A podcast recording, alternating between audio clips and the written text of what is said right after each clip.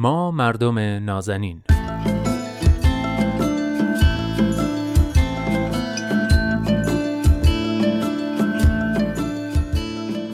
سلام. سلام به شما مردم نازنین. من نوید توکلیم و این 15 همین قسمت از برنامه ما مردم نازنینه. بهتون خوش آمد میگم و ازتون دعوت می‌کنم این هفته هم پای صحبت های کارشناس جامعه شناس برنامه دوست خوبم عرستو رحمانیان بنشینید. این هفته با عرستو درباره فقر صحبت می‌کنیم.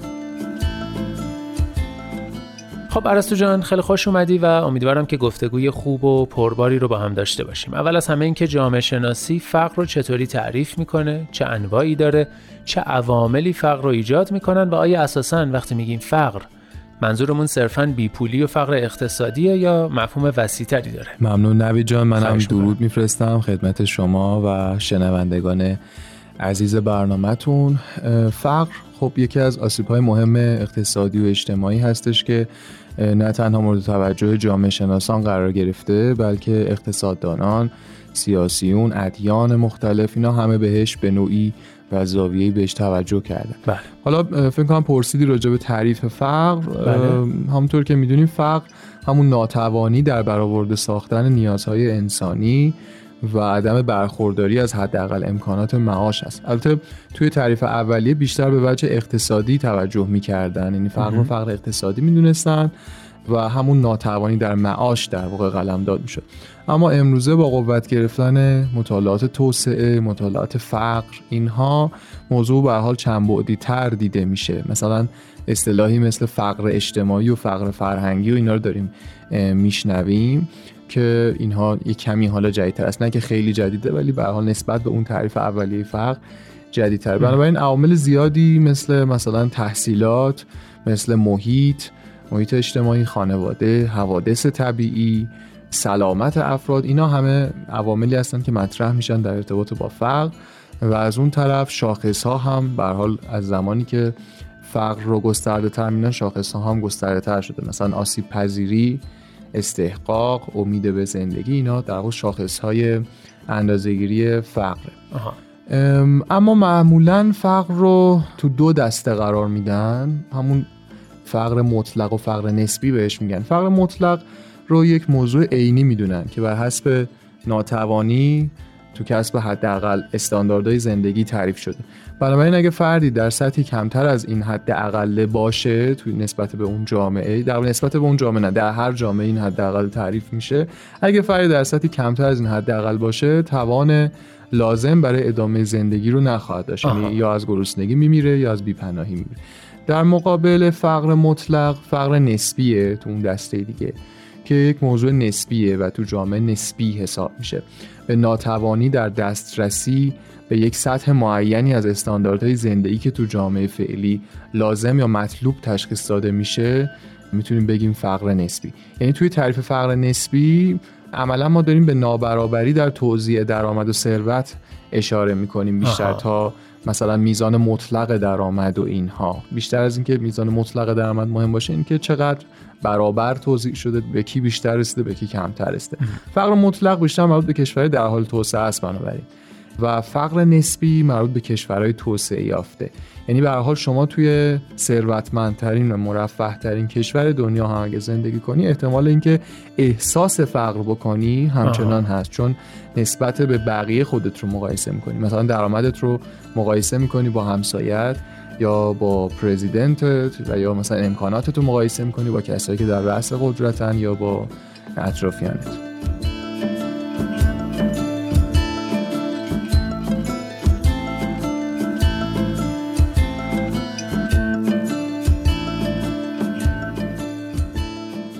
خب ارسطو جان اشاره کردی به احساس فقر. یعنی فقر همیشه لزوما یه چیز قطعی و مطلق و ملموس نیست و بیشتر یه جور حسه انگار. با این حساب آیا واقعا میشه فقر رو یا دقیقتر بگم این احساس فقر رو ریشهکن کرد؟ همونطور که گفتم نهادها و متخصصین مختلفی به پدیده فقر توجه کردن. مثلا ادیان یکیشه. بله. یکی از این گروه هاست که توجه کرده. و جالبیش اینه که فقر تقریبا هیچ زمانی نفی نمیشه. مخصوصا توی ادیان به نظر من این به این علته که فقر رو نسبی می‌بینن. مثلا توی همین آثار دیانت باهایی هم فکر نمی کنم صحبت از ریشه شدن فقر به وضوح شده باشه یا من حداقل ندیدم. بله. چون همیشه می‌دونیم که ای به هر حال توی جامعه هستن که فقیرتر از دیگرنن.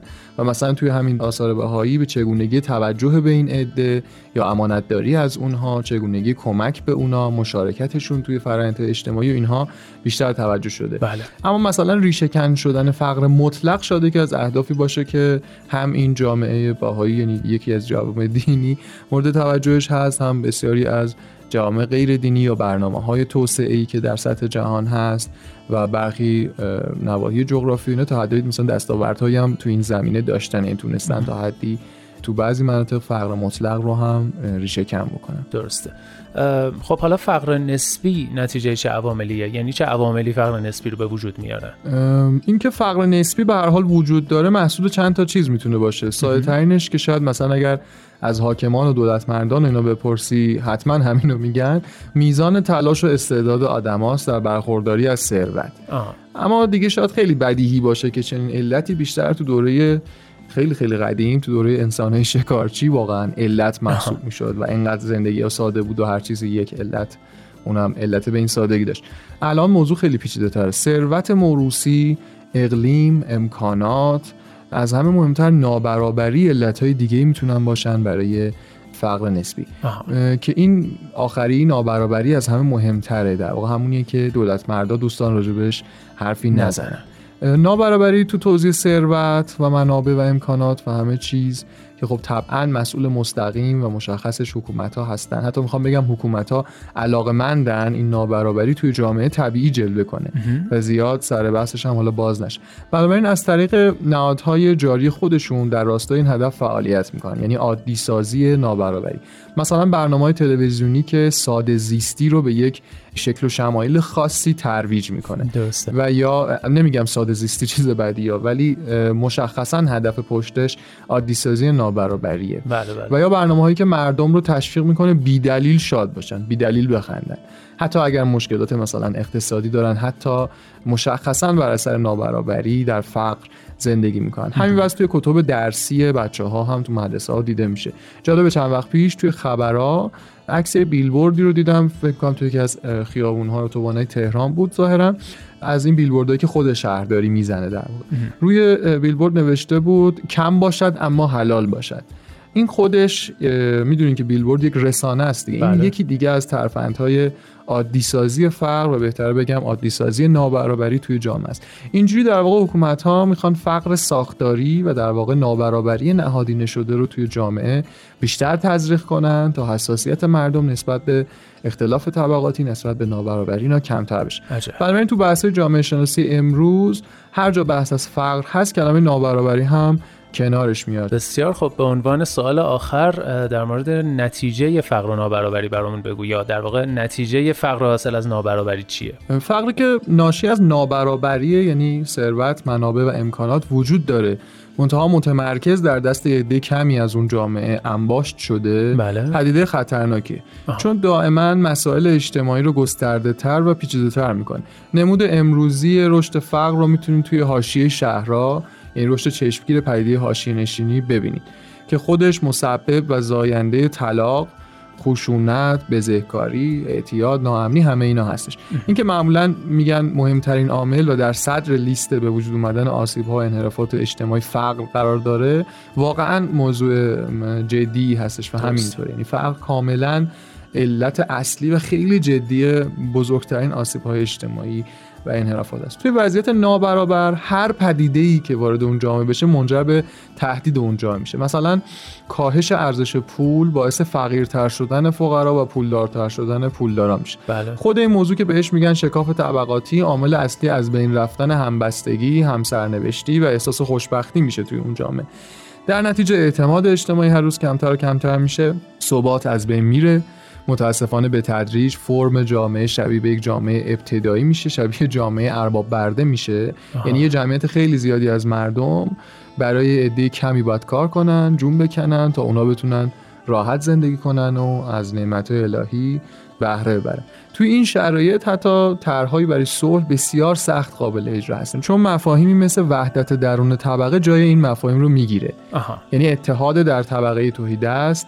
هماهنگی اونها با هم اقدام علیه طبقه اقلیت ثروتمند و اینا اینا چیزایی هستش که متاسفانه مفاهیم جدیتر جامعه میشه و در اولویت قرار می‌گیره. چیزی که متاسفانه بارها هم البته در تاریخ دیدیم تجربه شده تکرار شده و البته ممکنه وضعیت به اشکال متفاوت دیگه هم ادامه پیدا بکنه که به حال تو هر حالتی که اتفاق بیفته اجرای طرحهای صلحآمیز اجرای طرحهای معطوف به صلح به سبب به اوج رسیدن خشونت نهادینه شده تو جامعه حاصل از نابرابری و حاصل از فقر هر روز سختتر و سختتر میشه.